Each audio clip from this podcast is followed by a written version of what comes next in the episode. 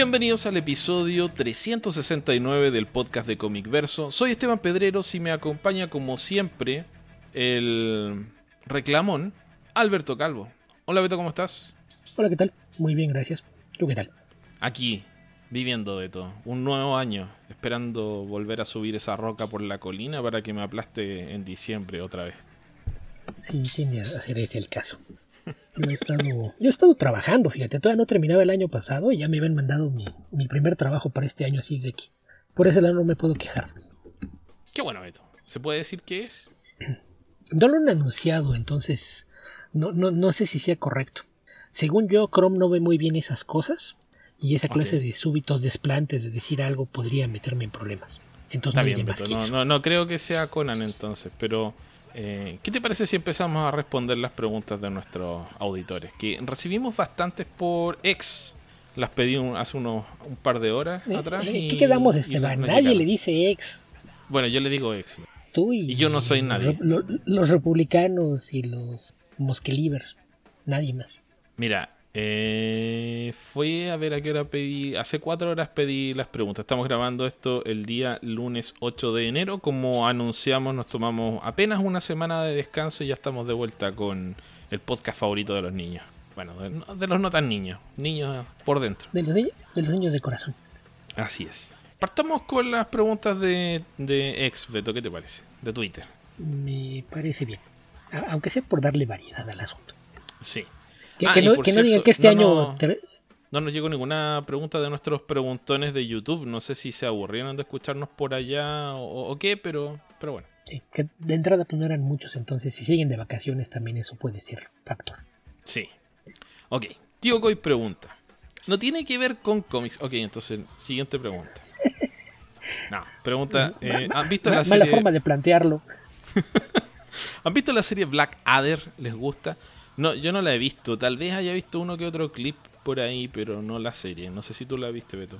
No, igual yo he visto por ahí clips sueltos. Sí, tengo amigos que cuando vieron en Estados Unidos sí eran fans de, de la serie, me han recomendado, pero generalmente mandaban enlaces y, ah, mira, vete a este video. Pero la, la serie como tal no, no era fácil a- acceder a ella por acá, incluso en, en torrents en aquel entonces no, no era fácil encontrarla.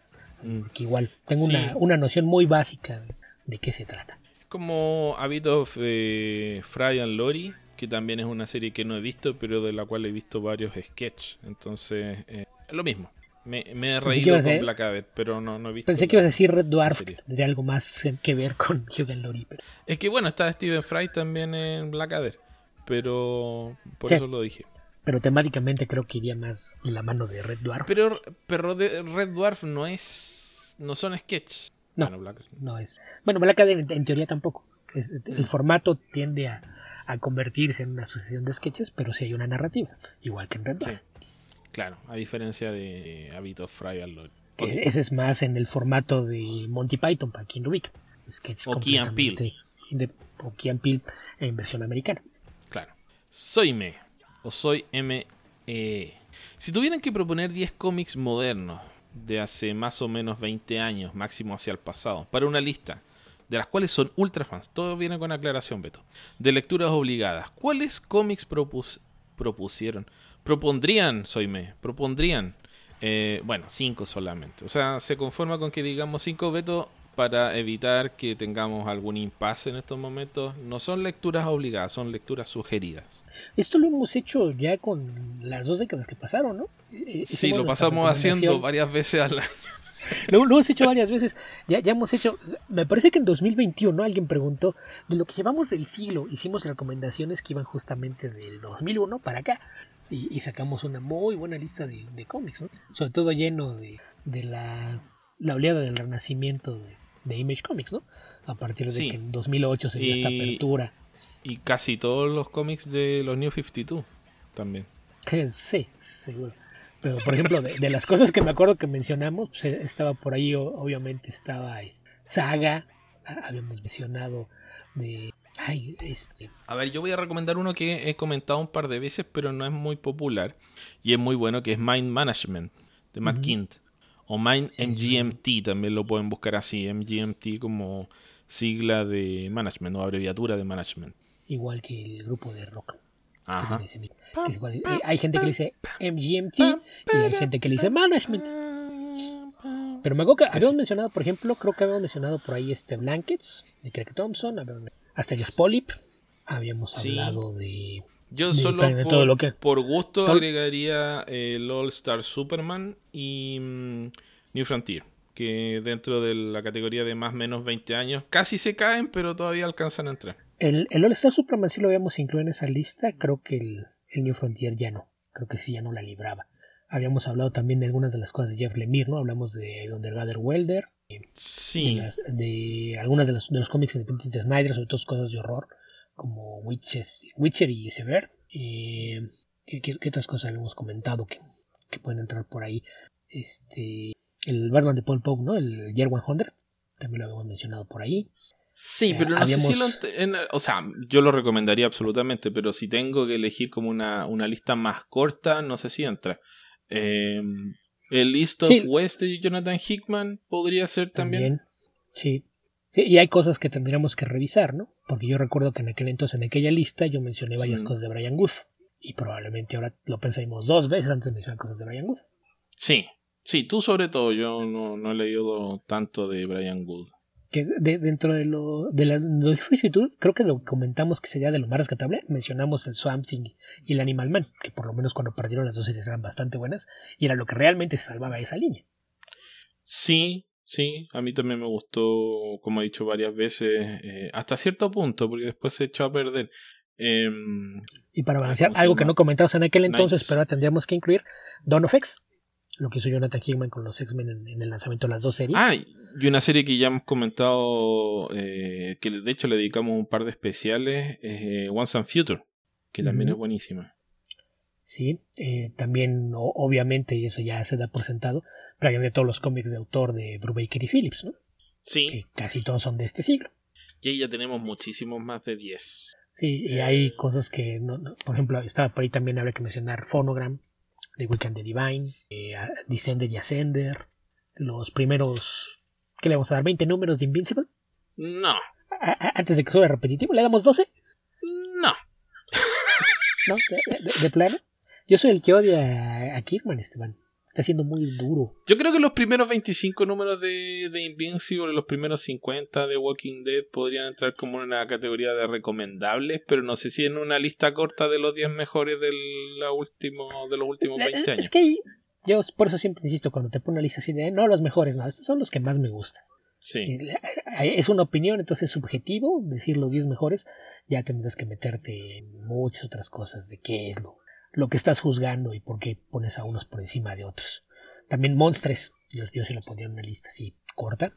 Este, el Hawkeye de, de Fraction y, y Aja alcanza a entrar, ¿no? sí, absolutamente.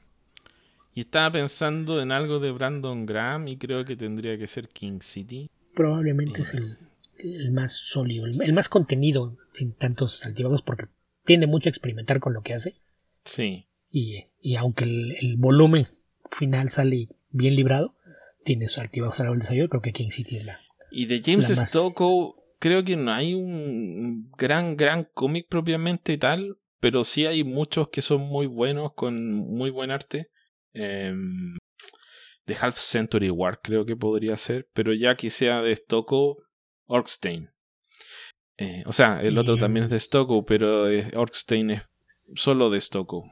Y Day ver, Tripper, de Ya, los gemelos Va. Este, yo, yo aquí pondría también algunos cómics orientados a, a un público más infantil.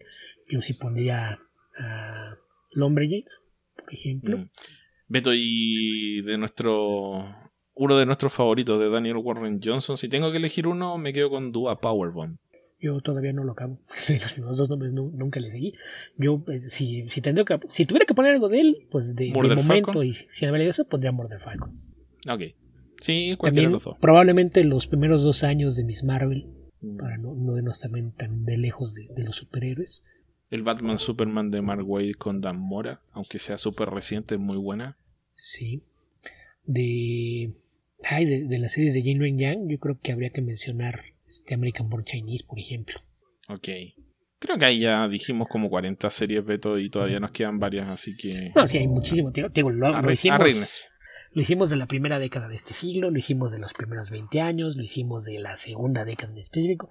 Entonces, si, si le buscan un poquito, eh, ya hemos hablado de, de series que pues ya no, no, no, cuentan como tan recientes, pero que sí ya tienen algunos años. Hay, hay por ahí varias cosas que hemos, que hemos comentado haciendo listas así rápidas al respecto. De, del Emir, por ejemplo, también a lo mejor podemos incluir ahí Black Hammer. Que también a mí me gusta... Ah, ¿cómo se llama esta?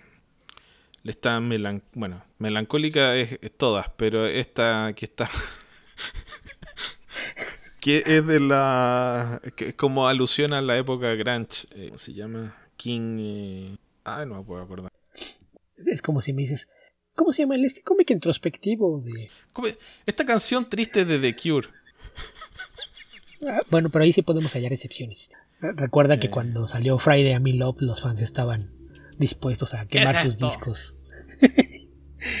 y, me gustó la, respuesta. Me, gustó la respuesta de Robert Smith. Que dice, oigan, soy rico, tengo una familia en la que adoro, tengo una hija que representa mi vida. No puedo seguir hablando de que soy triste. No soy honesto. Ok, déjenme en paz. Sí. Hoy no me puedo acordar. River, River, River, algo. Eh, en fin hay muchas cosas buenas ahí de, Jeff Lemire. Sí. Ok, Beto. Siguiente pregunta, y creo que aquí hay una larga cantidad de preguntas de mm, Gaider Abdul y las vas a tener que responder tú la mayoría. Pero no quedamos en que necesitamos pruebas de que sí nos escucha. Vamos a ver. ¿Has leído la adaptación de 2001 Odisea del espacio en el espacio hecha por Kirby? No, yo he visto imágenes pero no he leído el cómic. ¿Qué les parece? a mí que no me gusta la película, el cómic me parece buenísimo y se me hace raro que no sea más conocido. Pues no es más conocido pues, porque no se ha reimpreso, no es también como si fuera algo tan fácil de, de hallar. Hay, versiones digitales que las que puedes acceder y no es tan difícil encontrarlo, pero pues sí no, no, no se habla mucho de él, pues además porque es de una película que tiene muchísimo tiempo y que en su momento tuvo una cierta relevancia, pero que al momento ya no, pues nada, un tema de actualidad ni que sea relevante, ¿no? Además de que yo siempre fui... Porque este, muy, muy, crítico de, cómo funcionan muchas de esas cosas, eh, pero me gusta la película. E, es, lenta y, tienes que, que, agarrarle un poquito el, gusto a, qué es lo que estaba haciendo Kubrick con ella, pero por ejemplo me gusta más la película que la novela, que no siempre ha sido el caso así, y que en este caso habría que, mencionar que la película no era una adaptación de la novela. Kubrick y, Arthur C. Clarke trabajaron en conjunto haciendo la, historia entre los dos y se suponía que mientras Kubrick hacía la película Clark iba a terminar la novela. Clark no sé qué tanto hizo que se tardó más en completar la novela que Kubrick en filmar, editar y terminar la película, lo cual es bastante absurdo, pero, pero la, adaptación de Kirby empieza como una adaptación y después se convierte en una obra inspirada por, derivada y, y ese... Eh, para un fan de la ciencia ficción me parece que es un cómic bastante bueno. Tal vez George R. R. Martin no esté de acuerdo con tu comentario, Beto. No, pero eh, no, no es lo mismo. O, sea, aquí es cuando ya trabajamos en la historia, tenemos toda la trama, ya nada más de que te sientes a trabajar. ahí sí no, no veo cuál sea la razón por la que Clark ya sabía para dónde iba la historia, ya sabía cuál era el destino de cada personaje, ya sabía todo lo que iba a hacer.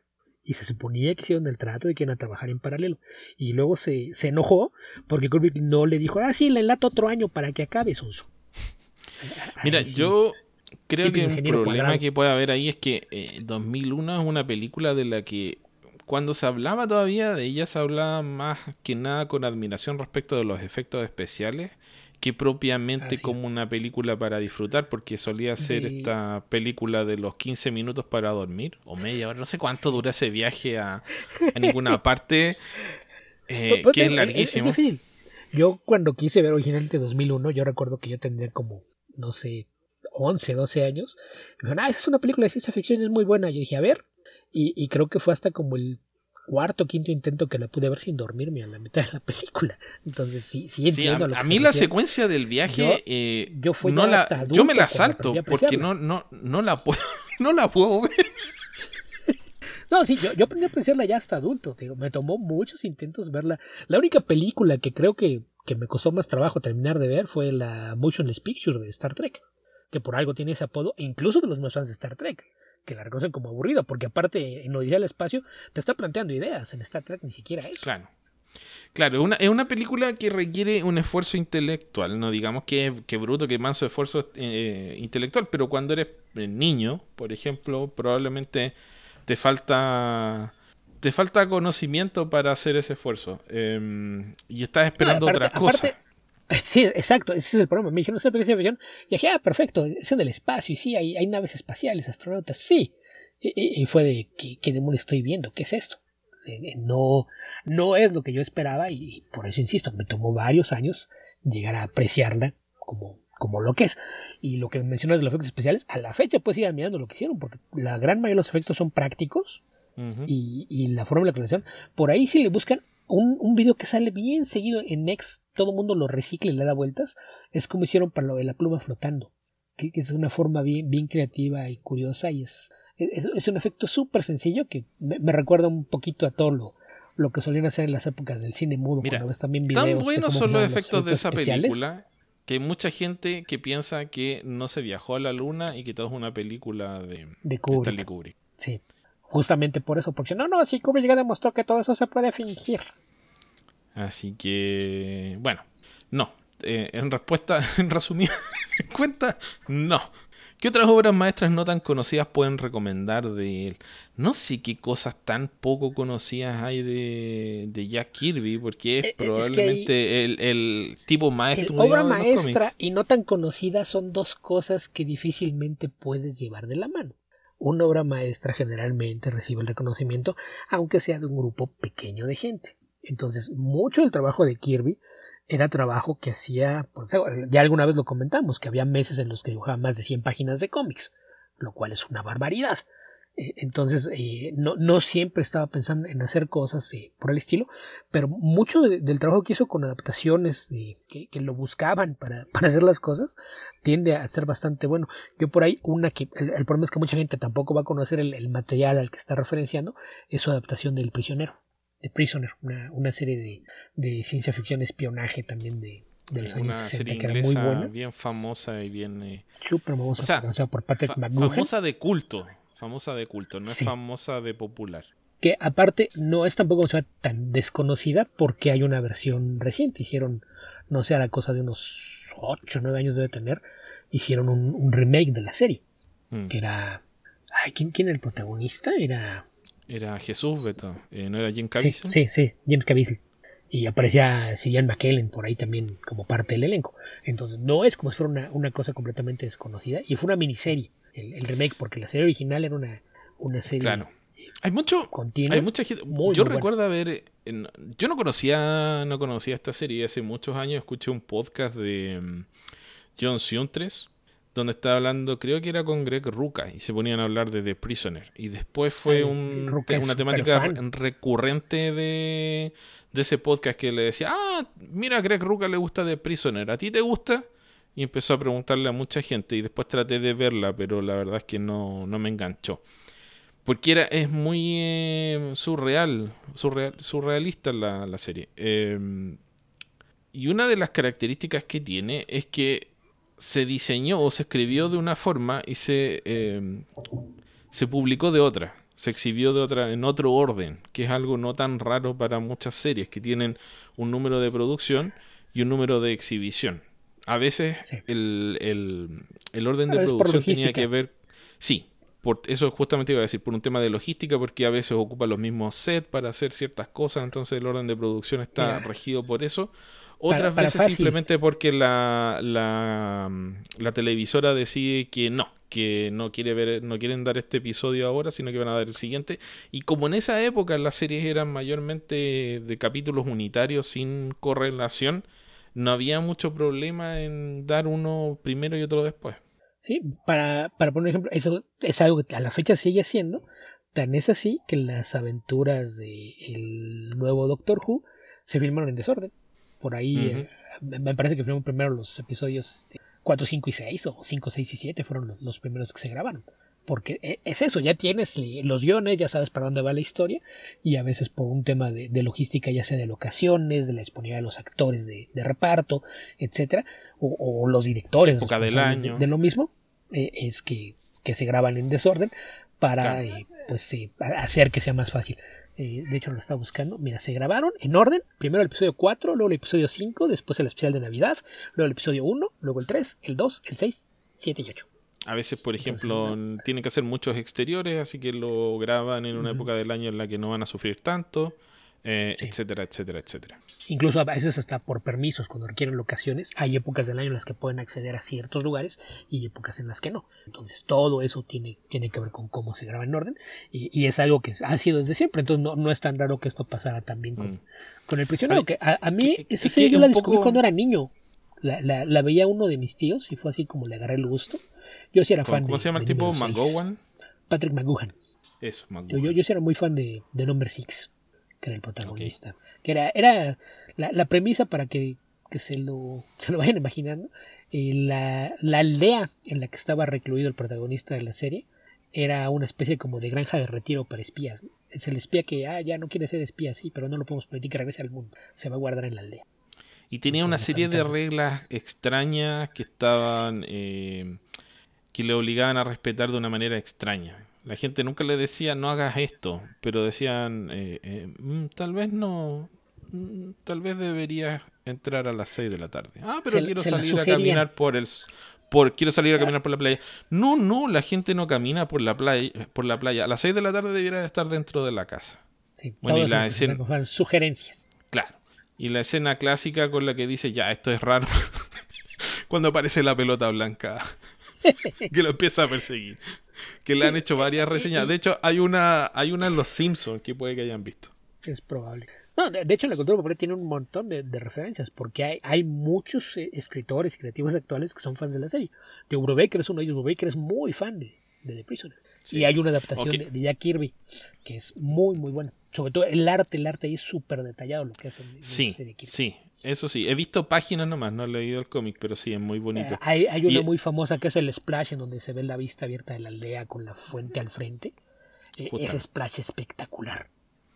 Y a mí de arte, porque mayormente está fuera de continuidad, me gusta The Hunger Dogs, que es la novela gráfica que hizo de los New Gods por ahí por el 85, 86.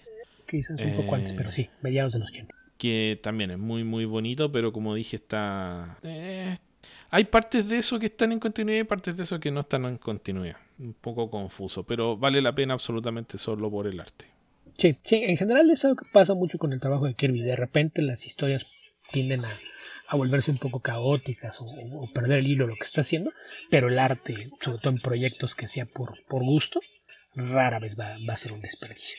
Sí, aquí no diría que, pierde el hilo, o sea, no hay ningún problema con la narración de Hunger Dogs. El, el tema es que, para efectos prácticos, si tú sigues la continuidad, te deshaces de los personajes. Entonces, como DC quería seguir usándolo, eh, ignoró la, novela gráfica, más que nada es eso. Sí, sí, pero ahí era más el tema de del mandato editorial y una cosa que él hizo pues porque quería hacerla y le, le valió lo que dijera la editorial. Bueno, la editorial lo dejó hacerla también. Sí, porque saben que se iba a vender. Tú no le dices que no a dinero fácil. Jamás. Sigamos, sigamos. Eh, porque vamos recién en la primera pregunta de Gaider Abdul y dejó como 40. No, ya llevamos dos. Ok. Em, hablando de Brubaker, ¿han leído A Complete Low Life? ¿Qué les parece? Creo que es una de las recomendaciones de la Comicteca de, de principios del 2008 o algo así, ¿no, Beto? Según yo, no. No, no, recuerdo haber escrito una recomendación de cómica de esa, pero, pero es eh, de los primeros trabajos de, de Brubaker y de hecho es de, de corte hasta cierto punto autobiográfico, ¿no? está basado en memorias de, cosas que él hizo durante su adolescencia y juventud. Su disipada. A, mí, eh, más que disipada. Eh, es de esos casos en los que, cuando dicen que, que no es necesario haber tenido una vida llena de aventuras para ser escritor, ah, él, él, es uno de los casos que provocan esa clase de historias. ¿no? Él y Rick Remender son de, los que dices, ok, ¿y cómo fue que llegaste adulto? Ah, bueno, la historia de Rick Remender no la he escuchado. Eh, pues de, entrada, mucho de, lo que retrata en The Class y la vida de Marcus está basado en muchas de sus propias experiencias de joven. Para que te vayas haciendo una idea. Así es de que, sí, sí, es lo que dices, ok, ¿cómo dices que le hiciste para llegar a adulto? Pero, pero sí, a cumplir Low es, es eso, habla, habla un poquito de, de la vida adolescente en, las calles, justamente esta idea de, pues ya, ya sabemos esta, esta idea pesimista que sobre todo de, de los eh, desde los 80 para acá era muy común los jóvenes pensando en es que realmente no tengo nada que hacer, no hay un porvenir, no hay un futuro, el mundo no sé ni siquiera si va a seguir existiendo que un adulto. Y pues las distintas formas en, las que grupos de jóvenes lidian con, con esa clase de ideas es parte de lo que exploraba en esa historia que se ha reimpreso ya en, en varias ocasiones, uno de, de, sus primeros trabajos, de hecho eso fue antes de, de, que llegara a trabajar a Vertigo, pero a mí, a mí me gusta bastante, pero, pero igual es la clase de cosas que probablemente no sea para todos los gustos. Sobre cómics de American Best Comics, ¿cuáles recomiendan? ¿No era America Best Comics? Américas. Sí, Américas. Los mejores no cómics de American. No, es Américas Best Comics. Por eso, es que escribió American Best Comics. Ah, bueno, ¿te, ¿te, sorprende que Gaiden escriba algo mal? Pasa muy seguido. Eh... Sobre todo cuando habla de humor.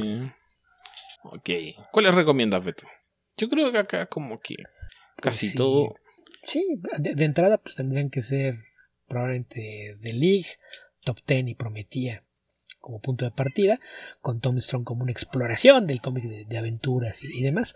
Y quizás pues lo, lo más débil serían los, los antológicos o las cosas más cortas, ¿no? Pero en general, American Best Comics tenía un, un, un establo de artistas impresionante y eran historias que, que Moore estaba contando porque le interesaba contarlas. No, no era por encargo de nada y ninguna otra cosa. Entonces, la verdad es que toda la, la línea valía bastante la pena. Usagi Yojimbo acaba de cumplir años. ¿Qué les parece este cómic? Fenomenal. ¿Por qué creen que sea tan bueno? Porque lo hace Stan Sakai. Siguiente pregunta, Beto. ¿no? Sí, ¿O tenemos o que sea, agregar algo más? Yo he, he, hablado de Usagi Yojimbo, ¿qué te gusta? ¿40 veces en, en, los 12 años que tenemos haciendo un podcast? Yo ¿Algo creo así? que más, Beto. Es probable.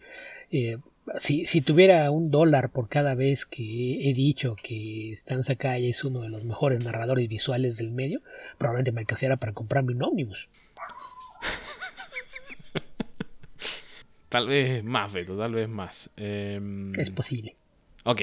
¿Por qué es tan bueno? Bueno, porque, a ver, eh, eh, resumir sería decir que lo hace Stan Sakai, pero Stan Sakai es un artista completo, brillante, y que tiene un amplio dominio, por un lado, del de, mundo de su personaje, obvio, dos, de, de las técnicas narrativas del cómic. Entonces es un cómic súper consistente y que no, no, no hay un seguillo Jimbo malo, realmente hay muy buenos, excelentes, buenos, pero...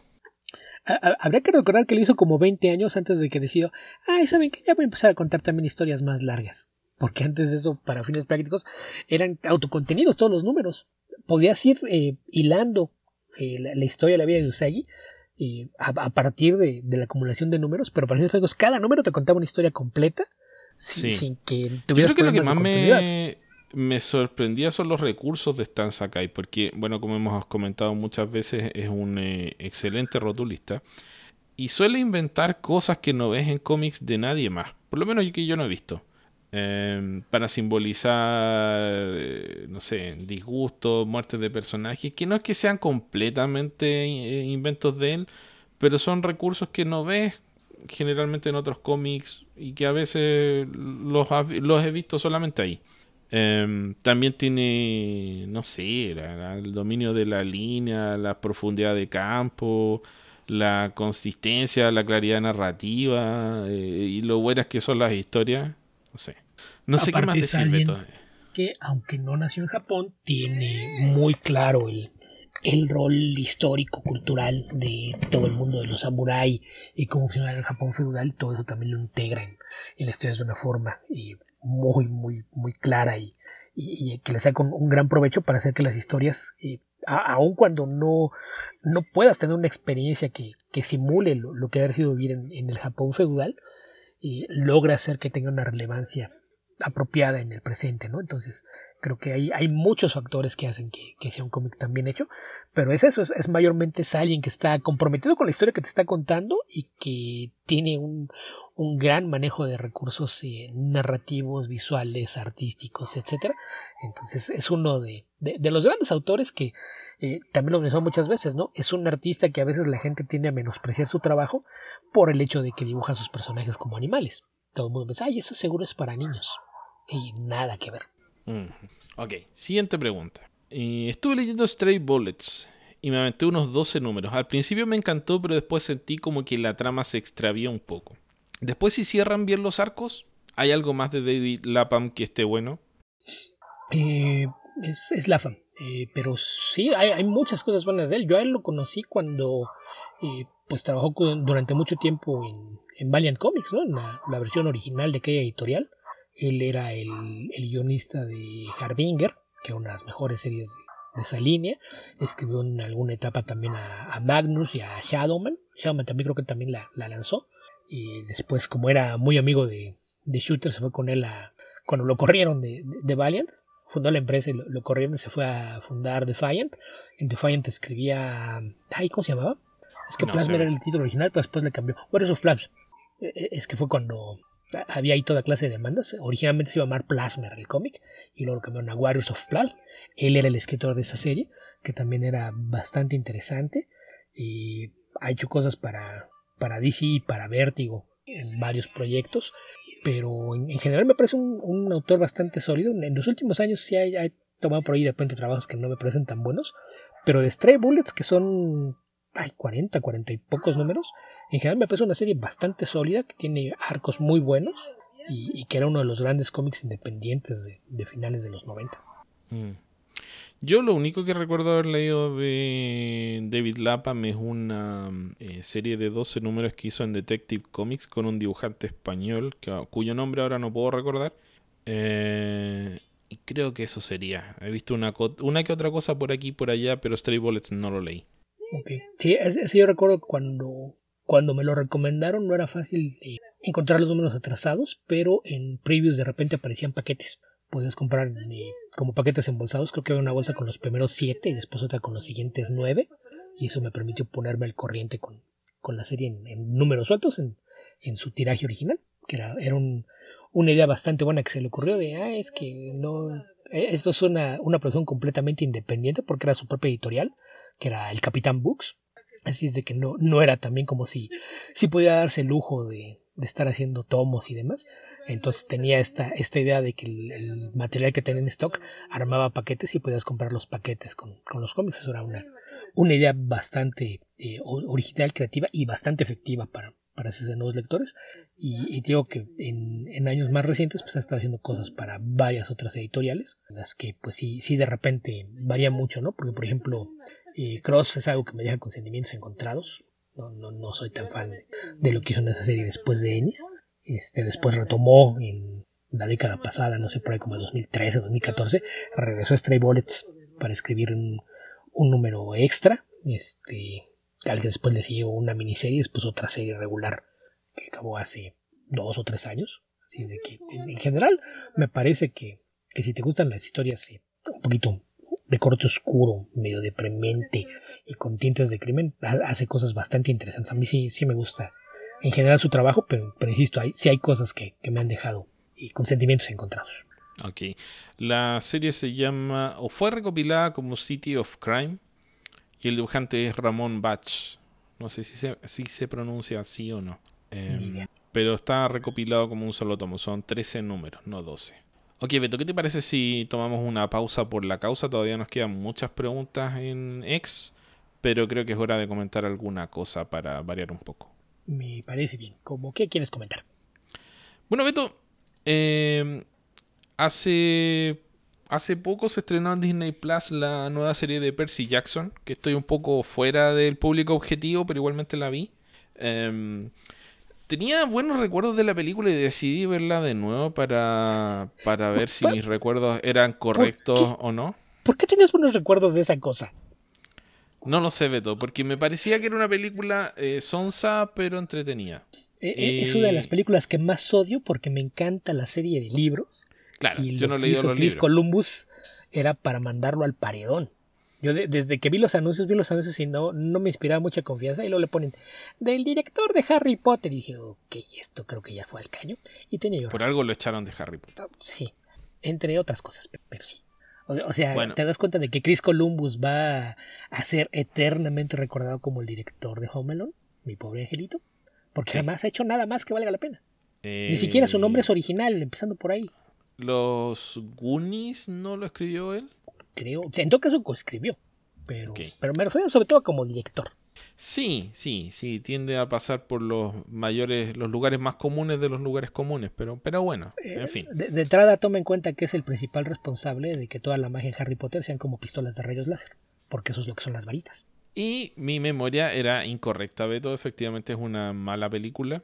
Em, y la serie me ha parecido bastante más entretenida y de mejor, em, de mejor factura. Mejor factura técnica por un, por un lado mejores actuaciones y mayor profundidad de personajes, porque...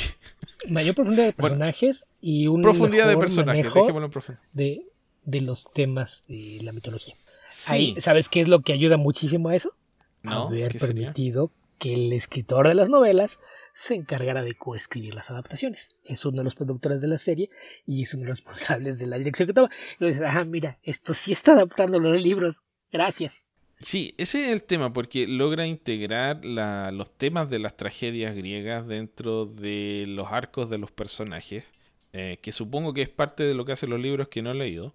Em, y, también hay un mayor eh, hay una mayor tragedia en cómo se desarrolla el personaje de Percy Jackson. El personaje me dio mucha risa, Beto, porque puse la película, claro que no, la puse con mucha atención, la tenía ahí de fondo mientras estaba haciendo otras cosas. E, entonces está esta escena donde, spoilers, muere la mamá. Y Percy Jackson dice, oh, ya bueno, ¿y qué sigue ahora? y está al, día siguiente ya le, le dicen, no, mira, son competencias y ya hay que capturar una bandera. Ah, ya, pues yo voy a capturar una bandera, no hay problema. Pero hay cero, cero arco de, drama. O sea, no se acuerda de la mamá que vuelve a aparecer en la serie en una escena que es más o menos de comedia, porque aparece Steve Coogan con em, Rosario Dawson.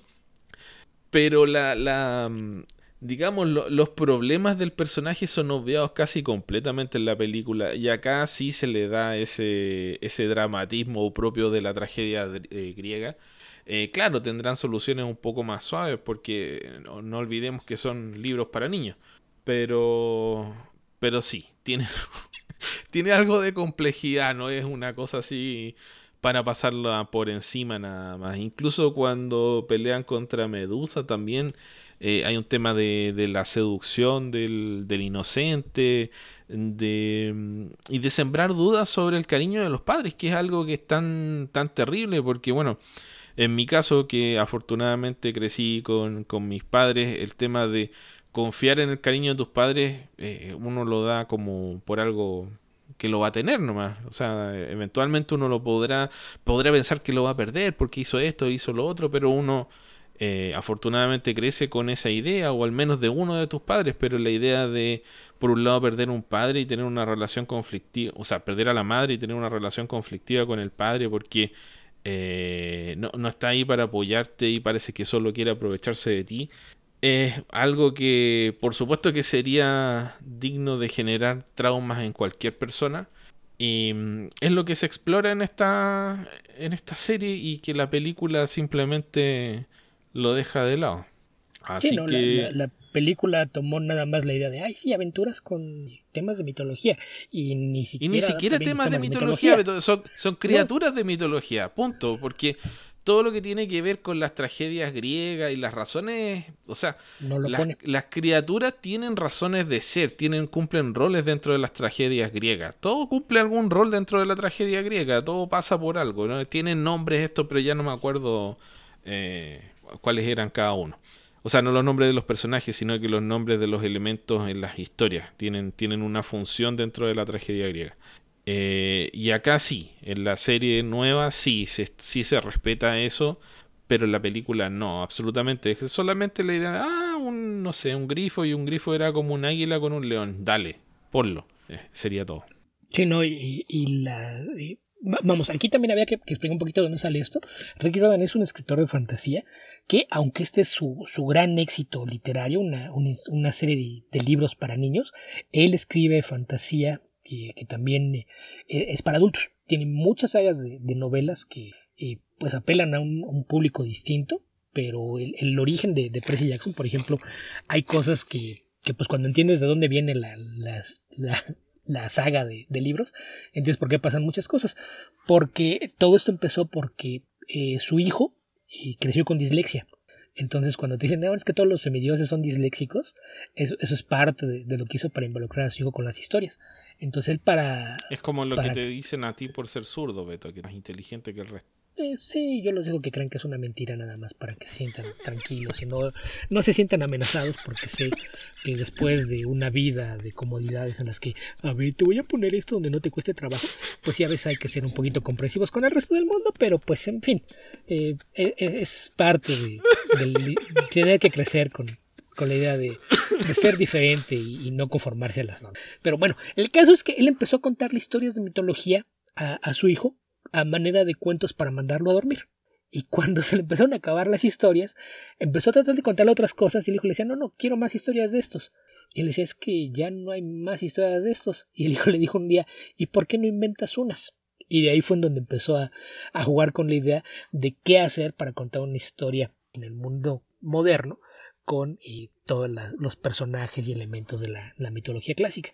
Y de ahí es de donde salió la, la saga de libros, que originalmente eran, eran cinco y después pues acaba de, de, lanzar un nuevo libro que fue para justamente aprovechar el, el impulso que iba a tener con la serie de televisión. Eh, salió uno más y me parece que este año viene lo que sería la séptima entrega. Pero la, los primeros cinco libros fue producto de eso, de, de, de, que el hijo le dijo, pues inventa nuevas. Y de ahí fue que creó esta saga de, de los semidioses en el mundo moderno.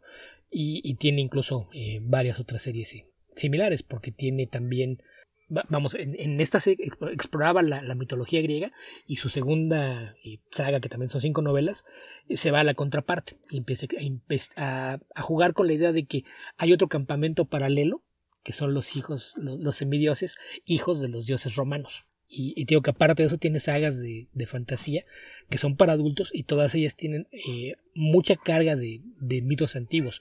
Toma de repente cosas de la mitología egipcia, o, de la mitología nórdica para sus historias y lo hace con, con una construcción de historias que es eh, bastante más compleja y en la que explora temas de, de actualidad y sobre todo de, de cómo esos, eh, esas historias reflejan la, la condición humana y, y, demás. Entonces todo eso que ves, lo, lo que mencionabas del trauma de, de, crecer con el padre ausente y el conflicto y de repente perder a la madre y darse cuenta de que su vida va a ser un, eterno huir y estarse cuidando las espaldas, eh, todo eso es parte de lo que él hace en, en, en las historias y el, el, problema es que cuando se hicieron las, las películas, que no, no, se hicieron dos o tres, yo nada más vi la, la primera, no, no me gustó, ya no, no, no seguí adelante. Eh, el, el, problema fue bueno, que para, se quedaron para en, tu en la superficie. felicidad, Beto, la segunda es malísima, es como tres veces peor que la primera, aunque no, aunque okay. no parecía posible. Sí, no, tendrían que esforzarse para ver eso, pero tratándose de Chris Columbus no me sorprende. El, el, el caso es que eh, cuando se habló de la posibilidad de llevarla a la televisión, fue una de las condiciones que puso Rick Jordan. No, ya una vez masacraron mis libros. Si quieren que esto vuelva a ser, quiero ser parte del proceso y estar ahí viendo cómo se lleva. Y afortunadamente, cuando Disney eh, llegó a la conclusión de que querían llevar esta, esta historia a la pantalla, designaron a quién iba a ser el responsable. Este se sentó a platicar con, con Riordan y entre los dos empezaron a trabajar con, con la historia y así fue como, como ambos se convirtieron en, en los productores y, y, y, son los aparecen en concreto como de que la serie es creada por ellos y que no, ahorita no recuerdo el nombre de, de, esa otra persona pero pues para fines prácticos es, es tener al, al, autor, al creador de los personajes a cargo de, de, ver cómo se están contando las historias y se nota la diferencia. Digo, van, eh, cuando estamos eh, grabando esto, estamos grabando el lunes 8 de enero, el día de, mañana se estrenará el quinto episodio, pero los cuatro que van es una adaptación bastante más fiel de, los libros y con todo lo que implica. Y, y, me gustó, por ejemplo, el hecho de que sí recuerdan a tener actores más jóvenes, que ese era otro problema con, con la película, ¿no? Que, que sí me parece que eran ya demasiado grandes y, y también la, la idea de, de, ponerlos en peligro, pues sí, como que no, no, no, no tenía el mismo efecto que si lo ves con, con niños apenas entrando a la pubertad, que son los que están corriendo esta clase de riesgos. Claro, Creo que cambia un poquito de, cómo lo interpretas. De 12, 13 años y los actores tienen esa edad. En cambio, en la película, el más joven era el protagonista que tenía 17 cuando hizo la película. Uh -huh. eh, pero y por la. Ejemplo, por la, era este. Era este tenía 25, que, que 26 años. Tantos. Sí. Y que aparte se convertía en una distracción. No digo que sea malo, pero era una distracción. Sí, absolutamente. Bueno, y, y acá, acá, acá, acá sí, con eh, los niños. Y, y, y Walker Scoville es un gran actor. Muy buenos actores los niños. Walker Scoville es, es increíble. Es el, eh, el segundo novela. No sé si tuviste la, la, película que fue su debut.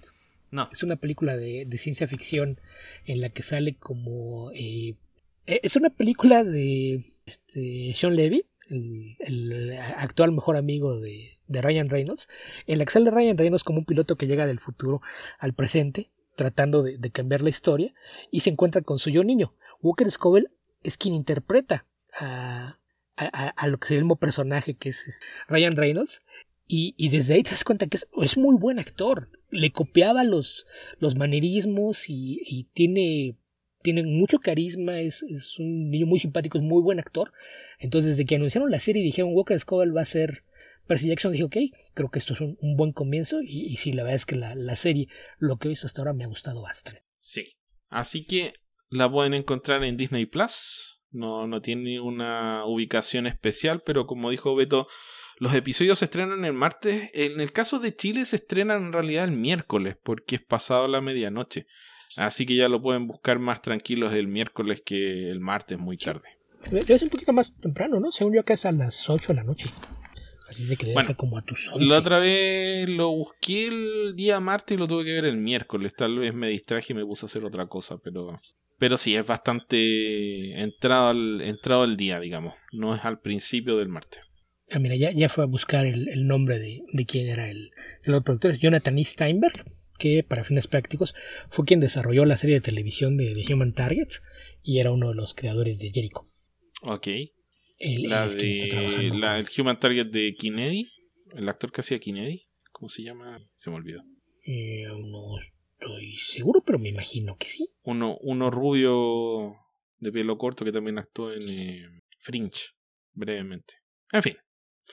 Percy Jackson. Si les gusta la mitología griega y tienen ánimo de ver estas historias de, de crecimiento de los actores, o sea, de los personajes, eh, se las recomiendo. Vale la pena. Y si no saben de mitología griega, es una muy buena forma de aprender. También, justamente. Ok, Beto. ¿Comentamos algo más o nos vamos con más preguntas? Y pues ya, ya, ya, hicimos la pausa, aprovechemos el, impulso.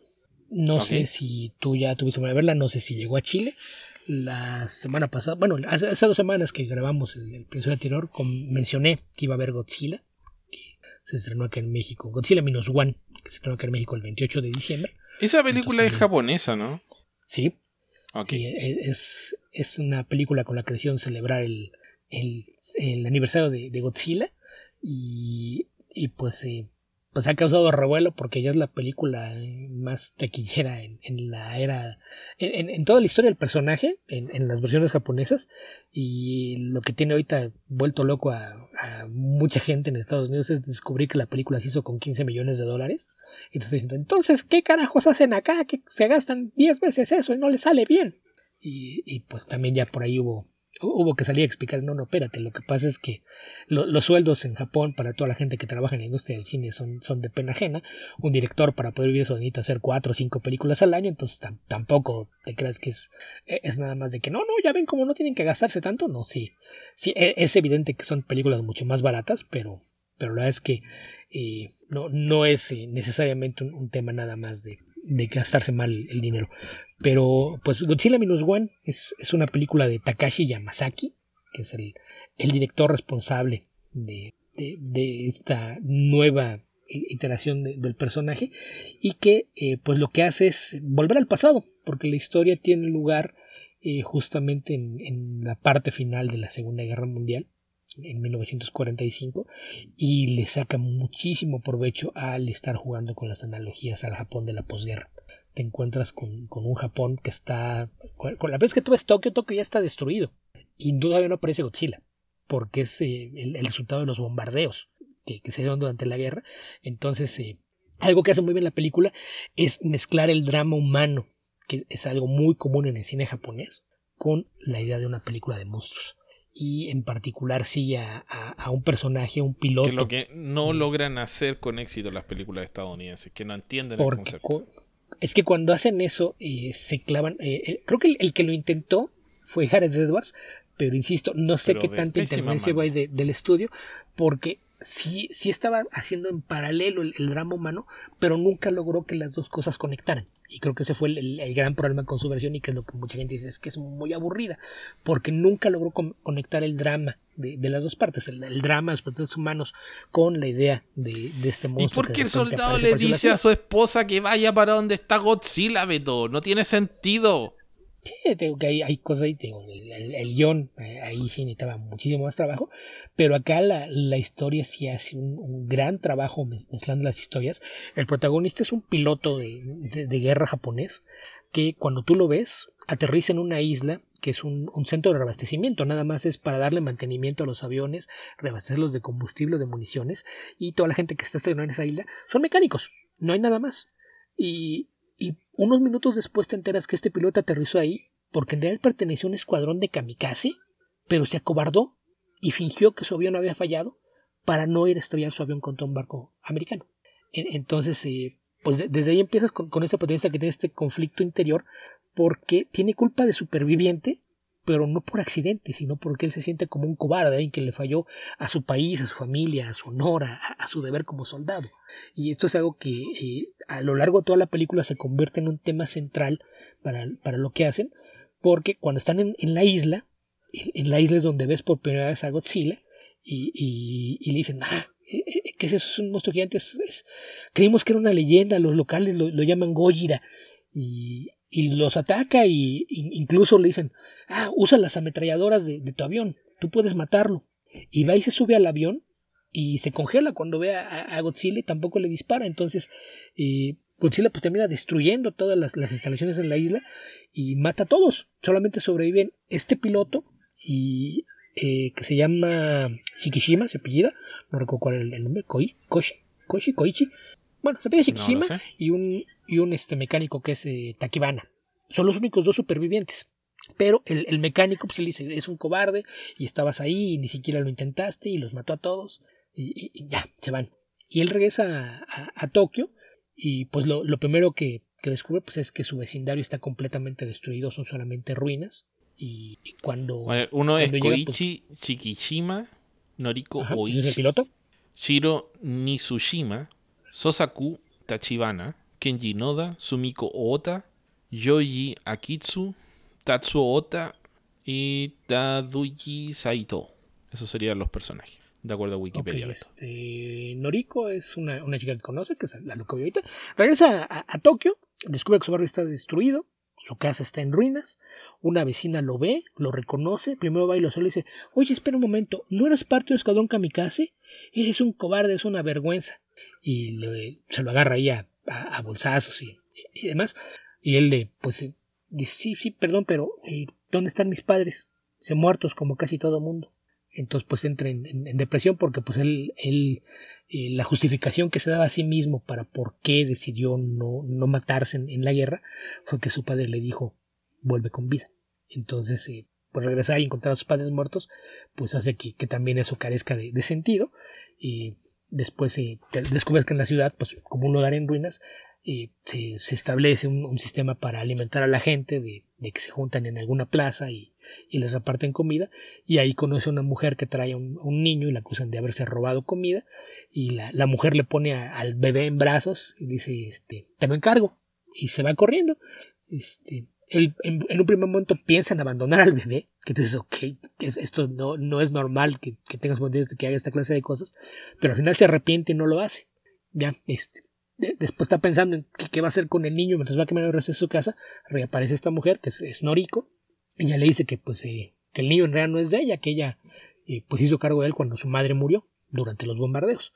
Y pues empiezan a vivir juntos sin, que realmente haya una relación entre ellos, nada más eh, pues es que ella se queda a dormir en, lo que queda de, su casa y él nunca la corre y, entre los dos empiezan a, criar al niño, pero, pero sin realmente integrarse como una familia, ¿no? Porque incluso cuando después consigue un trabajo para, para esto, el trabajo que consigue es en, un barco para ir a eliminar minas del océano, que, pues es un trabajo muy bien pagado, pues porque es eh, increíblemente peligroso y y cuando conoce la tripulación del barco con el que va a trabajar, pues empieza a llevar una relación de amistad con ellos, cuando los lleva a la casa, este, todo el mundo se escandece y dice, no, es que no, no es mi esposa, no estamos casados y el niño no es nuestro, no es ni mío ni de ella.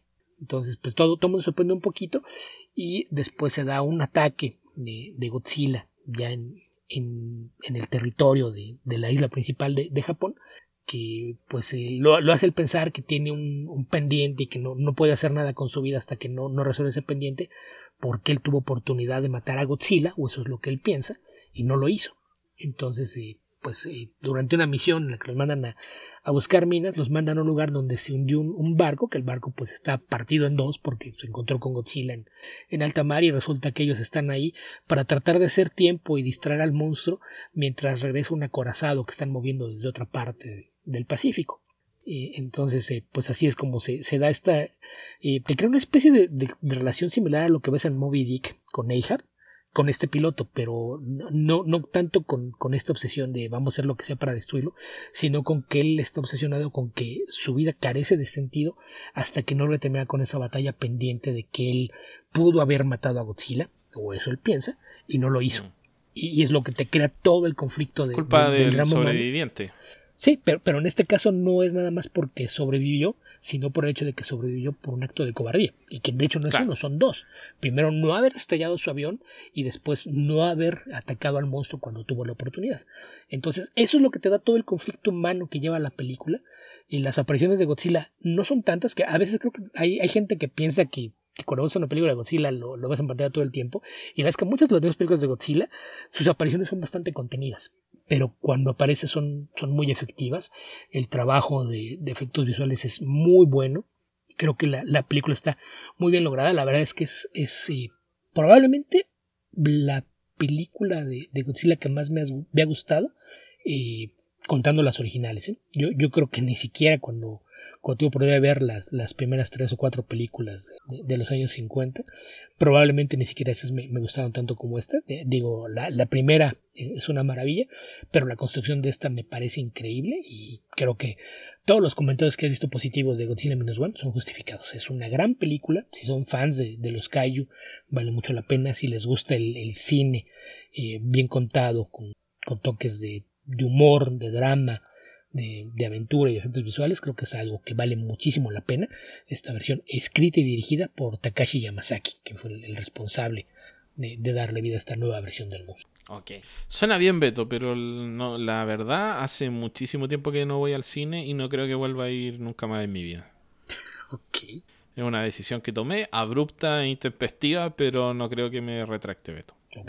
Nunca he disfrutado mucho el cine, digamos, el acto de ir al cine. Ver películas en el cine sí, pero estar en el cine no me gusta. no sé si se entiende. Eh, entonces no, no sé, no, como que no, ya no, encuentro que valga la pena. A, mí me molesta ir al cine depende con mucha gente porque a veces sí es molesto cómo se comporta más. Entonces entiendo cuál puede ser tu punto. Y esas son las razones por las que suelo ir los lunes y temprano. Eh, he tenido oportunidad de ver películas en función privada y otras casi.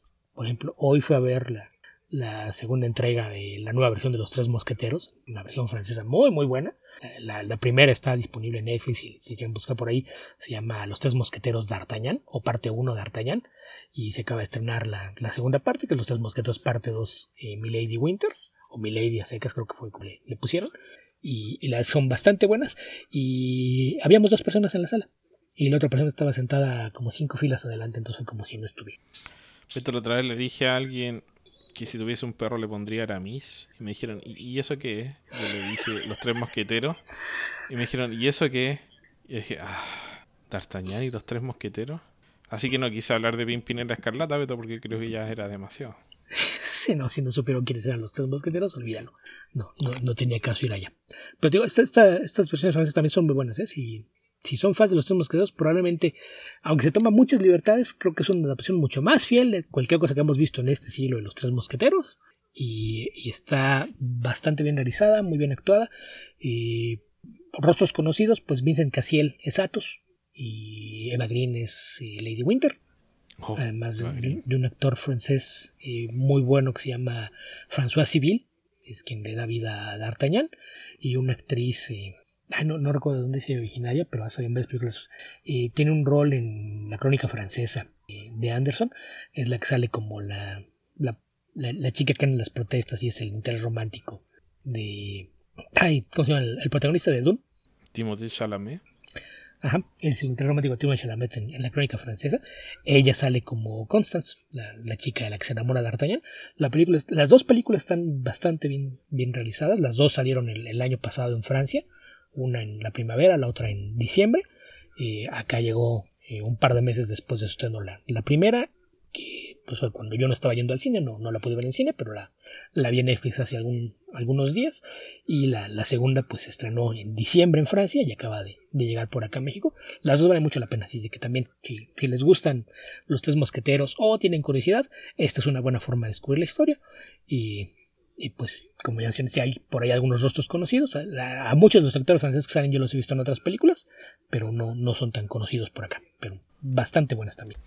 Bueno, Beto, brevemente vi el primer episodio de Monarch Legacy of Monsters y sigue esta, esta, este deseo de Legendary de hacer gastar millones y millones de dólares en algo que no es bueno, no tiene sentido y es sumamente aburrido.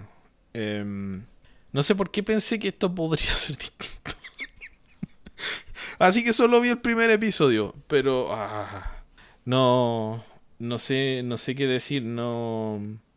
Están, mira, tú contabas recién el trama de, o sea, perdón, el, el, drama de Godzilla Minus One, y lo que me molesta de estos dramas que tratan de inventar son estos dramas donde los personajes ni siquiera dicen lo que les pasa. Entonces, no tengo paciencia para descubrir en ocho capítulos cuál es el trauma del personaje. Por favor, partamos aclarando de qué estamos hablando porque en una serie donde no voy a ver a Godzilla y probablemente o van a va a aparecer muy poco, igual que el resto de los eh, de los eh, ah, de los monstruos gigantes, eh, no tener un montón de personajes que no conozco y que no me importan y que no son capaces de decir lo que les pasa, como para que me empiecen a importar, es bien eh, desagradable porque además tampoco hacen un buen trabajo en que te caigan bien para que a partir de que te caigan bien, les puedas tener paciencia como para ver qué es lo que van a hacer. O sea, es la típica actitud de crear estos personajes de mm, que son problemáticos, que se quedan callados, que no dan respuesta y que además eh, tampoco son carismáticos e interesantes. Entonces, no, no hay por ningún lado que te llame la atención esto. Y, y tener pensar que yo voy a esperar hasta el episodio 3, 5, el que sea, para que cambie mi opinión de los personajes, es mucho esperar. Así que eso es todo lo que diré de Monarch. Puedo estar muy equivocado, pero el primer capítulo es aburridísimo. Ok, Beto, sigamos con las preguntas. Creo que vamos a tener que responder solo lo de X porque eh, hay muchas preguntas y no, nos vamos a exceder. Empezamos a grabar un poquito más tarde que de costumbre hoy día, así que no quiero acostarme tan tarde, tengo que hacer otras cosas. Ok. Ok, entonces sigamos con Gaider Abdul. Dice, ¿qué cómics recomendarían como obras maestras o que puedan ser un ejemplo de lo que el cómic como medio puede aportar a la literatura y o forma de contar historias? El cómic no tiene que aportar a la literatura, el cómic tiene que aportar al cómic, que la literatura le aporta a la literatura y punto. Y no, no hay que estar así pensando de que hay que mi arte que contribuya al crecimiento humano. Léete lo que te gusta. Ahí creo que a veces hay un eh, esto viene de una necesidad de justificar que lees cómics, ¿no? E, e, esta noción de que los cómics son para niños y querer justificarte ante el mundo que no es cierto. Eh, que no te importe lo que piensen los demás. ¿Qué diablos? Hay Lee lo que te guste, punto. y si son hay cómics. Sí, y si no son muy profundos. Hay cómics a lo mejor que no... temas humanos. Hay de todo. Y también uno hace tantas cosas que por qué va a estar leyendo algo súper serio para dárselas de qué. O sea, si, si quieres hacerlo porque lo disfrutas, dale. Pero esa es la única sí, razón válida. Pero, o sea, vamos, ¿quieres recomendaciones de cómics que no te dé pena admitirle a la gente que lees cómics? Sandman, Saga, de William the Divine, The Pride of Baghdad. Y... No, Pride of Baghdad no. Es muy sencillo. Es muy sencillo, pero la, la idea de usar alegorías para contar una historia. Es una fábula mm. moderna. Sí. Eh... Eso es lo, lo, que le da un valor agregado. Bueno.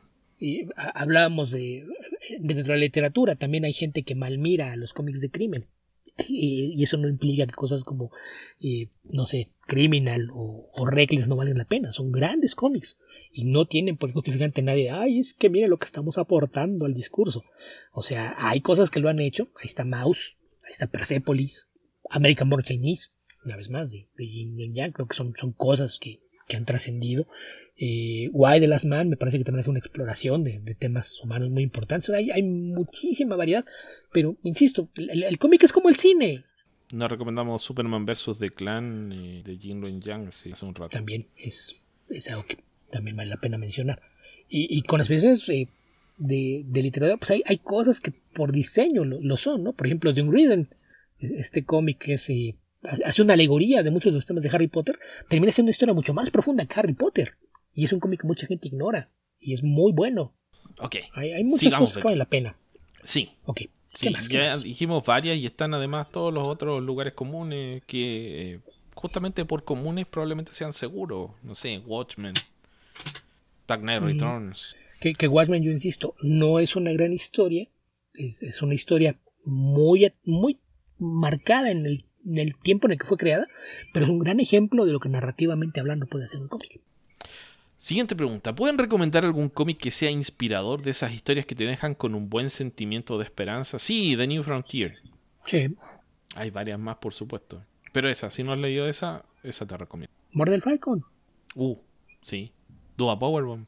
Sí, hay, hay, muchas historias que, que tienden a hacer eso, de crearte un personaje por una situación difícil y ver cómo va cambiando su vida. Incluso, volviendo al tema de Yin Yang, mucho de lo que le hace es eh, cómo cómo hacer las paces contigo mismo y lo que representas en el mundo, ¿no? ¿Cuál es tu lugar? Que es algo que hace American Born Chinese y hay, hay varios otros cómics que hacen cosas similares. Entonces hay, hay muchísimo. Ok. Persepolis también. Ahí ya tienes varios. Siguiente pregunta. ¿Los cómics de Torre Oscura de Stephen King dibujados por Jay Lee, ¿les gustan? ¿Vale la pena leerlos? Yo no los he leído, así que no sé, Beto. Eh, si te gustan las historias de Stephen King y en particular sabes las cosas de la Torre Oscura, las opciones de cómics son buenas y, tienen un, buen manejo del ritmo, el arte está bastante bien, entonces sí, sí, sí no, igual no es la clase de cosas que le va a gustar a todo el mundo, pero si es fan de King y en particular de, de los temas que manejan la Torre Oscura, sí, los cómics son buenos. ¿Qué les parece el cómic de 30 días de noche y sus adaptaciones al cine? Yo conozco solo una adaptación al cine y me parece mediocre. El cómic no lo he leído. El cómic es bueno, la adaptación me parece entretenida, pero sí creo que eh, deja pasada pues, de, de, explorar unos de los temas que plantea el cómic. Y vamos, mucho del trabajo de Niles tiene esa, esa, esa, frustrante capacidad de de repente plantear ideas que no explora, que es algo que, que, que, que es un problema, pero... Es como lo que estábamos vamos, hablando en el último episodio a propósito de, de Creator. Por ejemplo, eh, creo que algo, algo parecido le suele pasar a, a Steven Niles con muchas de sus historias, pero muchos de, de, los temas que he explorado a lo largo de, de las muchas miniseries que ha habido de, de Days of Night son bastante buenos y las adaptaciones, la primera película sí me parece que se queda muy en, en la superficie, no, no, no, toca fondo, pero es, es entretenida y eh, se, según yo aparte de eso nada más he visto otra película que me parece que respeta un poco más los temas, pero es un poco más eh, tiesa en su desarrollo, entonces también como que no, no, no, termina de, de cuajar, pero en, en la la premisa de, de la que parte la, la, propiedad me parece atractiva y creo que ha habido algunas buenas historias en cómics. Fuera de los cómics, sí, creo que han sido bastante disparejas. Ok. Siguiente pregunta. En todos sus años leyendo cómics, ¿qué cambios han notado de década a década? Cuando empecé a leer cómics, los viejos los vendían por kilo, algo impensable hoy en día, por ejemplo. Uf, mira, yo pensé eh, bueno, que se refería es... a los cómics eh, en sí, pero si vamos al lado, digamos, como hábito, eh, hay, ha habido cambios tremendos. O sea, los cómics digitales, la piratería, la disponibilidad de un montón de cómics. O sea, mi, miles de, de, O sea, cientos, millones de cómics para leer. Eh, el internet, poder comprar en línea, las comiquerías. Uh, hay demasiados cambios, diría yo. Desde que empecé a leer cómics cuando, principios de los 90, hasta ahora, 30 años, eh, ha habido cambios muy importantes.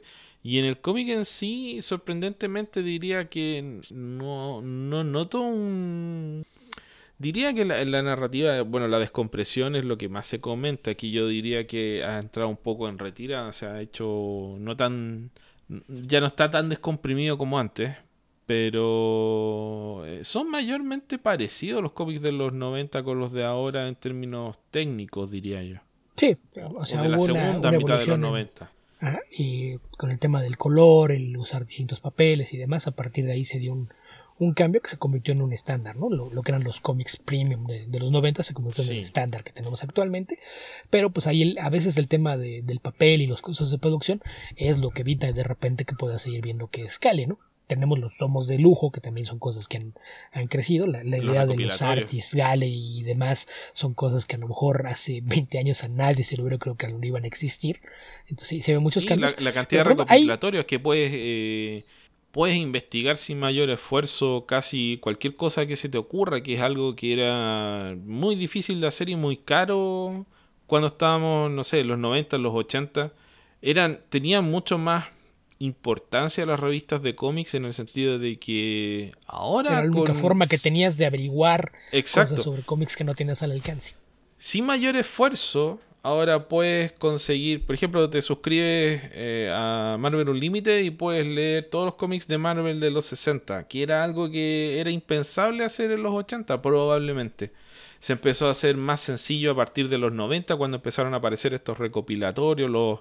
eh, ah, ¿cómo se llamaban, Beto? Los Essential y los otros...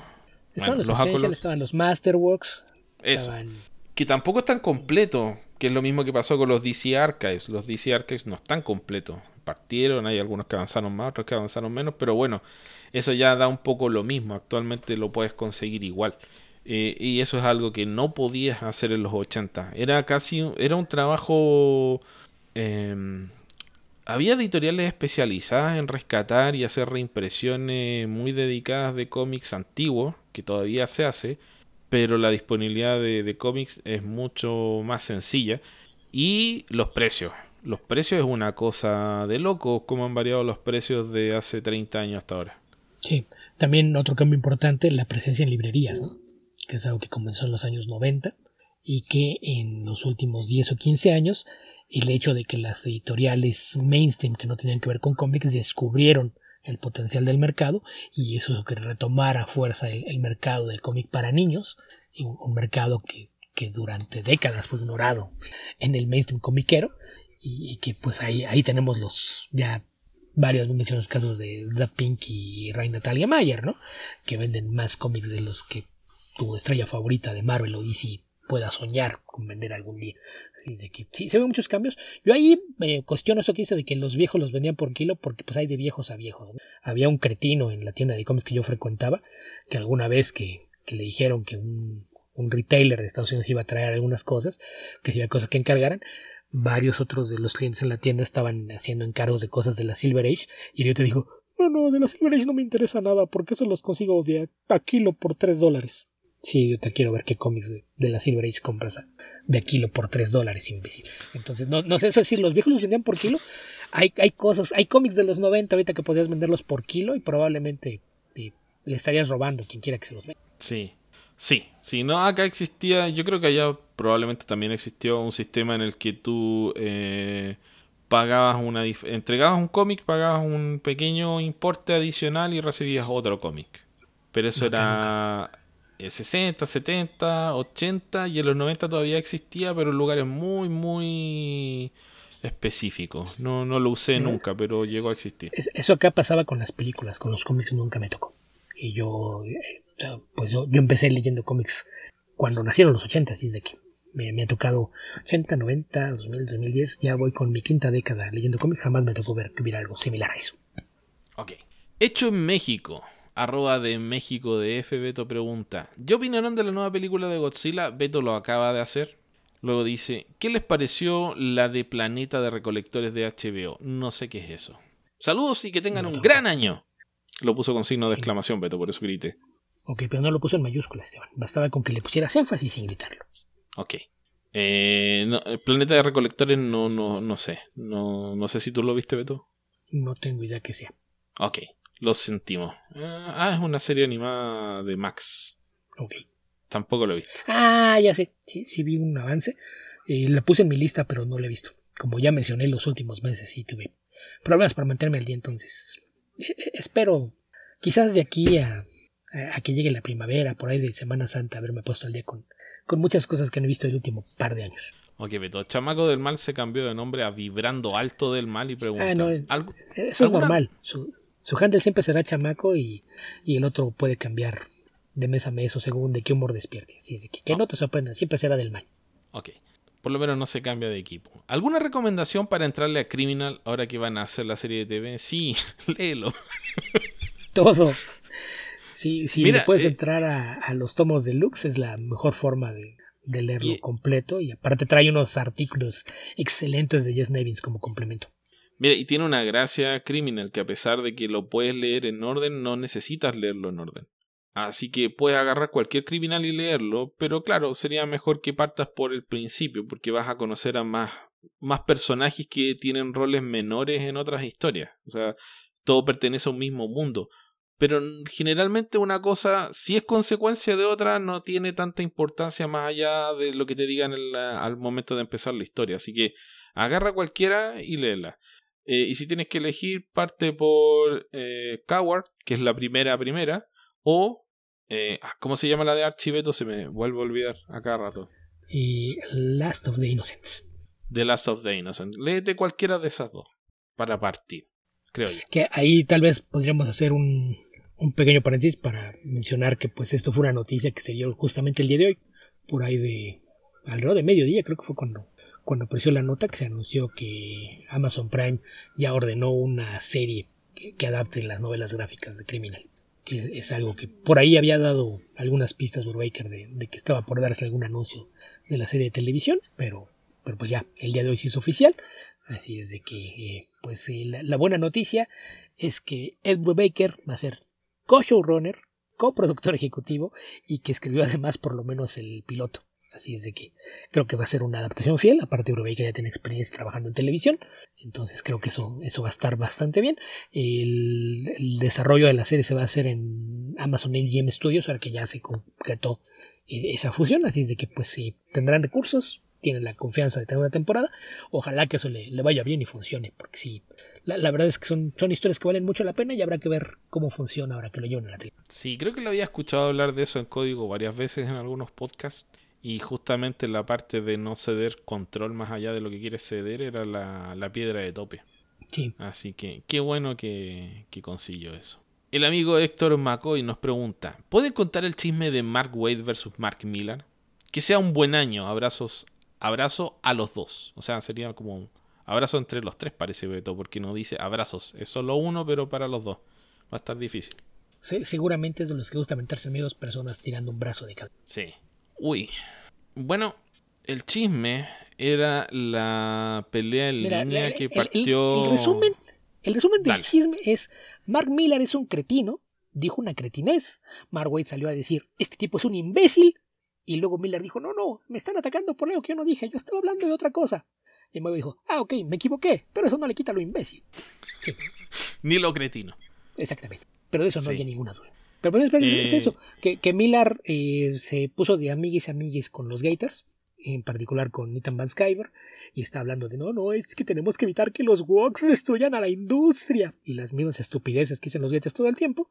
Y en el proceso, pues se puso a inventar comentarios sueltos para todos lados, y uno de esos alguien lo sacó de contexto y parecía que estaba atacando a algunos escritores que, que son de, de ideas más liberales, en particular a, a Gail Simón. Y Marway fue el primero que dijo: "Ah, Con mis amigos nadie se mete, desgraciado. Y pues primero trapeó con él y dijo: Ah, perdón, si no estabas hablando de eso, eh, retiro el, ataque personal, pero eso no te quita lo imbécil. Todo aplica excepto la parte en la que reaccioné porque estabas atacando a alguien. Todo lo demás no retiro nada. Ok, no tenía que defender a mis amigos, pero eso no te quita lo cretino, lo imbécil o lo estúpido al, al unirte con los gators y pensar que el tirarte hacia la derecha es lo mejor que puedes hacer.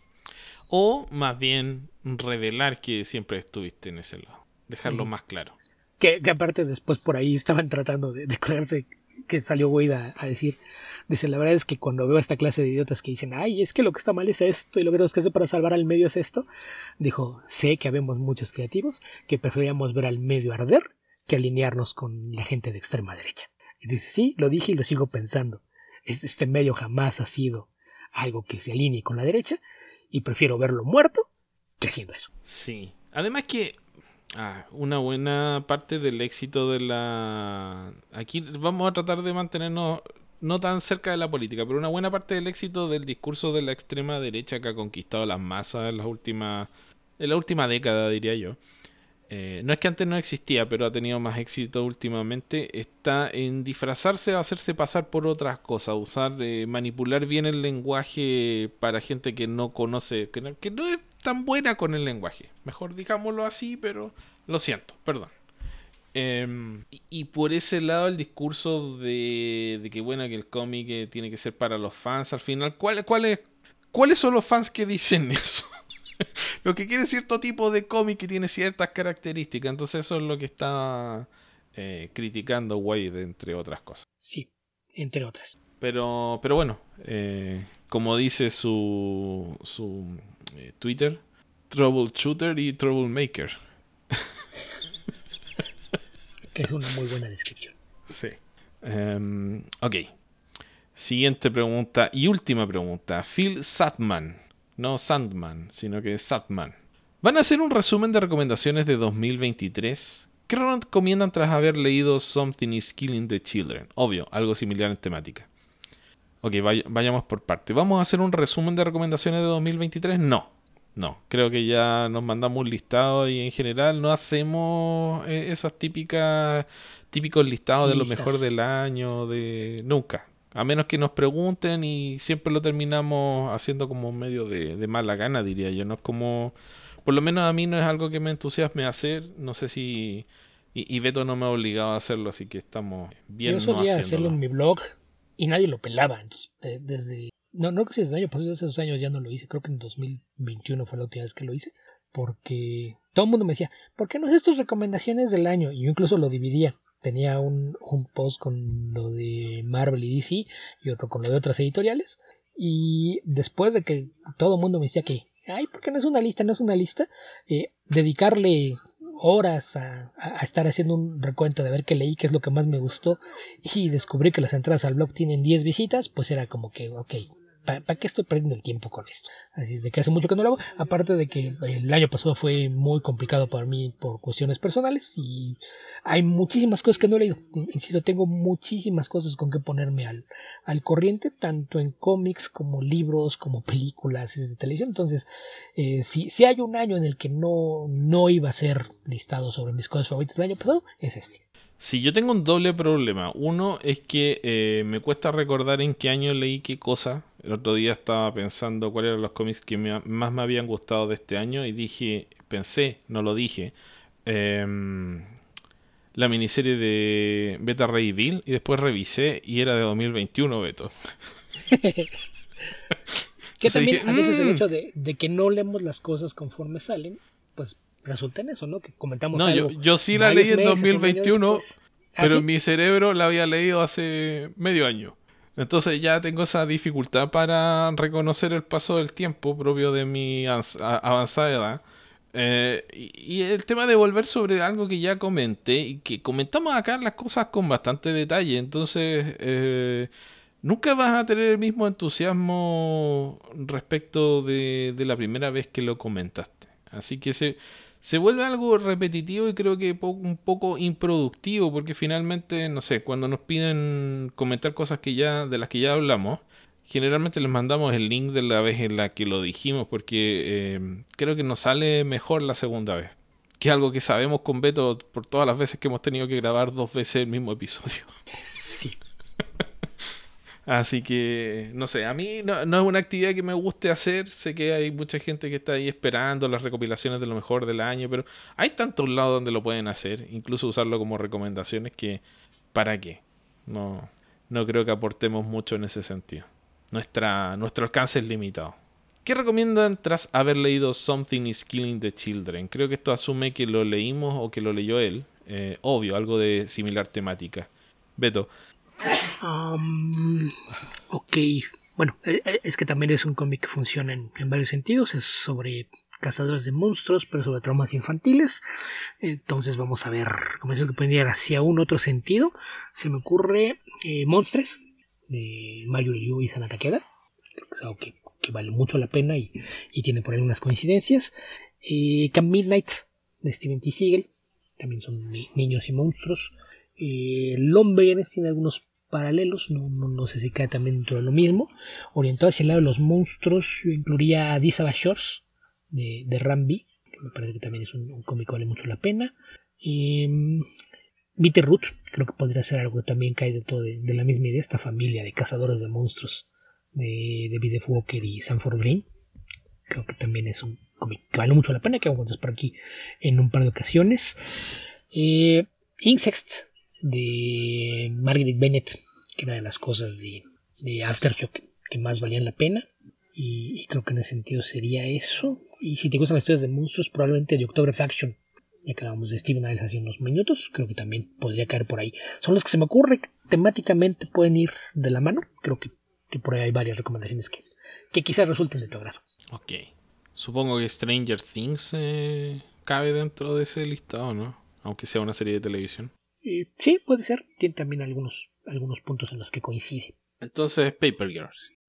Aunque más va más hacia la ciencia ficción que monstruos. Pero igual, algo. Temáticamente, alguna. Parece que hay alguna similitud.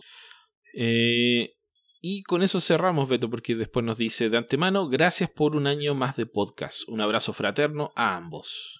Muchas gracias, Phil. Y creo que es una mezcla de un hombre triste, Hartman, Phil Hartman, y Sandman. No, no estoy seguro, Beto. Veamos su icono acá. De... También, también, puede ser fan de, de Who y estar pensando en Behind Blue Eyes. He's the Sandman. Ah, nadie sabe qué se esconde detrás de esos ojos azules, Beto. ¿La mole? Sí. ¿The Think? eh... ¿O de qué ojos azules habla? ¿El sobrino favorito de la tía Petunia? No, Behind Blue Eyes, de The Who, Beto. Sí, estoy jugando con la letra, me la llevé por otro lado. Sí, lo sé, Beto. Esteban? No, no puedo evitarlo, Beto, es parte de mis características. Ok. Eh, y con eso estamos cerrando este episodio de Comic Verso porque ya estamos por la hora y media, van a ser un poco más de las 11 de la noche, Beto, así que creo que ya es hora de ir cerrando. Sí, a, tu edad ya no puedes desvelarte como antes. No, si el problema es que me tengo que desvelar un poco más porque ayer no, no lavé los platos y los tengo que por lo menos avanzar un poquito hoy día, si no mañana me voy a encontrar lleno de mosca. Es probable. Y tengo que planchar. Depende de qué tan sucios estén tus platos. No tanto, pero no tampoco. Hice porotos con mazamorra, entonces se ensució bastante con el choclo. Mazorca de maíz para usted. Así que eso, Beto. No sé si quieres agregar alguna cosa breve o, lo dejamos hasta ahí. No, yo creo que se puede quedar hasta ahí, ¿no? Ya eh, tendremos tiempo para irnos poniendo al corriente con esas cosas y se quedan un puñado de preguntas pendientes de Discord, pero, pero pues pueden esperar. Ok. Muy bien, con esto nos comenzamos a despedir. Recuerden que nos pueden encontrar en www.comicverso.org, donde tienen acceso a todas nuestras redes sociales. Y también si quieren integrarse a nuestro Discord, lo pueden hacer ingresando a bit.ly slash discordcv, discordcv todo con mayúscula. Nuestro Patreon es www.patreon.com slash comicverso, donde pueden acceder a la publicación anticipada de cada nuevo episodio de Comicverso, a nuestros especiales mensuales. El último se lo dedicamos a Batman Santa Claus Silent Night. Y también hablamos un poquito de Merry Little Batman, esta película animada que se estrenó en Prime Video, dedicada también a la Navidad. Yo elegí la temática navideña y, bueno, ahí está el especial disponible en exclusiva para nuestros patrocinadores. Tenemos unos par de mini episodios por ahí eh, para nuestros superhéroes de Patreon. Lamentablemente no hemos agregado más. Creo que voy a, voy a tratar de hacer algunos minisodios por mi cuenta, pero he estado algo corto de tiempo. Beto, ¿dónde más te puede encontrar la gente? Bueno, en redes sociales estoy activo en lo que alguna vez se llamó, en la red social antes conocida como Twitter, también me encuentran como Albion2112. Estoy también en Blue Sky, donde estoy con el nombre, albion2112.bski.social, donde también ya pueden encontrar a Comic Verso, que pues eh, no, no, hay mucho contenido todavía, pero eh, pues ya trataré de, de, este año empezar a, darle un poquito más de actividad de aquel lado a las redes sociales. Aparte de eso, pues soy colaborador eh, semi regular cada vez que aparece. Bueno, soy colaborador regular dentro de lo irregular que puede ser el poderoso podcast Comicase que encuentran en su plataforma de podcast favorito. Y también soy eh, eh sido colaborador de nuestro buen amigo Doctor McCoy en su podcast de eh, archivos temporales, el cual ya toma temas de, cultura popular, no necesariamente de, cine como era en el pasado, y donde pues el último episodio en el que estuvo el año pasado fue dedicado a Spider-Man, seguramente ya en, un par de semanas él retomará también actividades este año y veremos con qué regresamos por allá. Pero pues más allá de eso, pues no, no, no hay mucho lugar en el que tenga presencia. Tengo un, blog que encuentra en necesidades.blogspot.com en el que pues espero este año empezar a, retomar otra vez la, actividad de ir publicando de forma regular, además de una página de Patreon donde además de acceso anticipado al contenido del blog hay artículos y textos exclusivos para esa plataforma y donde el fin de semana escribí un poquito acerca de la historia de las tiras cómicas de Flash Gordon con el pretexto de que el pasado 7 de enero se cumplieron 90 años del debut de este prototipo del héroe de ciencia ficción que pues mucha gente no sabe que nació como una imitación de Buck Rogers que el mismo día por cierto cumplió 95 años. Fue, una, tira cómica que debutó y después de su éxito en un intento de, responderles fue que se dio la creación de, Flash Gordon, que pues a la pose se convirtió en un personaje mucho más popular y, que a la fecha mantiene todavía cierta vigencia, una tira cómica que se, se publicó de forma ininterrumpida hasta 2003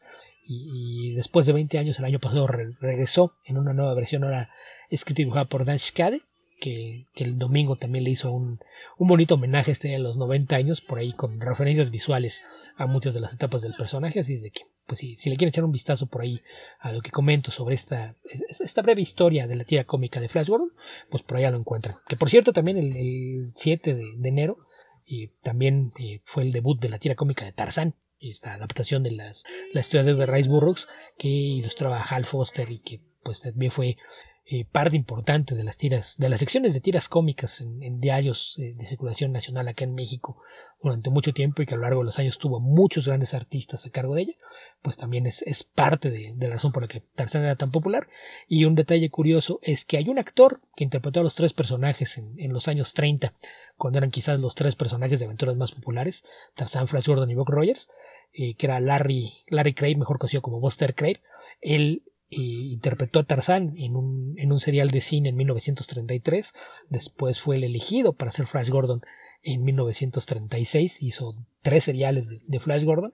Y en 1939 fue Buck Rogers en otro serial de cine y después ya, ya bastante más. Él aparte era un medallista olímpico, era nadador en la tradición de, de John Weissmuller, antes de ser Tarzán, fue medallista olímpico en natación, y en los años 70, cuando existía la serie de televisión de Buck Rogers en el siglo XXV, hizo una aparición ahí especial en, la que hacen una, una, referencia, porque se refieren a él como el Brigadier Gordon, y hace un chiste de que después de que hace una maniobra hablando a nave, y cuando Buck le hacía una, un comentario de, ah, eso estuvo bien, dice, ah, muchacho, tú todavía no nacías cuando yo ya hacía esta clase de cosas. Entonces era curioso ver a este actor, pero pequeños detalles es la clase de, cosas, información que, suelo poner por ahí en, el contenido que escribo en, mis redes y sitios. Muy bien, habitantes del futuro, donde sea que estén y cualquiera que sea el momento en el que estén escuchando este podcast, que tengan ustedes muy buenos días, muy buenas tardes o muy buenas noches. Cuídense mucho. Hasta la próxima. De un tiempo perdido, esta parte esta noche ha venido un recuerdo encontrado para quedarse conmigo de un tiempo lejano. Esta parte ha venido esta noche, otro recuerdo prohibido, olvidado en el olvido, sentimentalmente para remediarlo. Voy a quedarme contigo para siempre, pero puede que te encuentre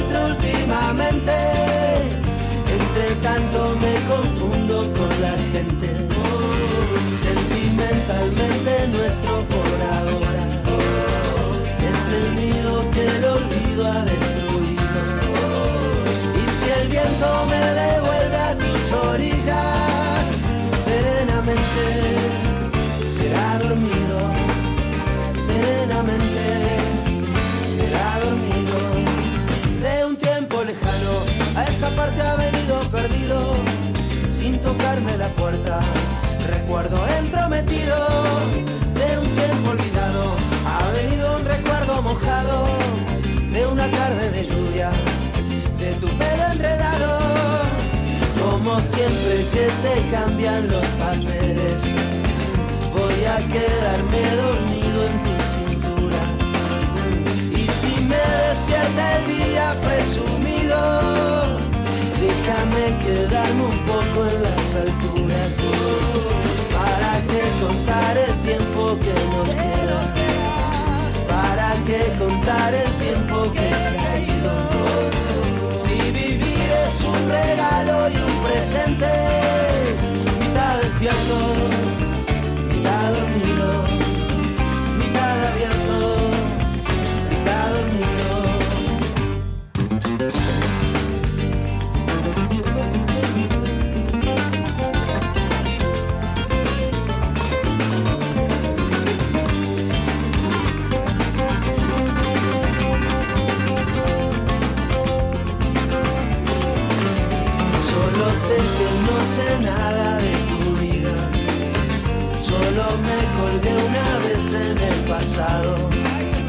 Presenté mis credenciales a tu risa y me clavaste una lanza en el costado. Creo que no te dejé jugar con fuego. Solo nos dijimos cosas al oído.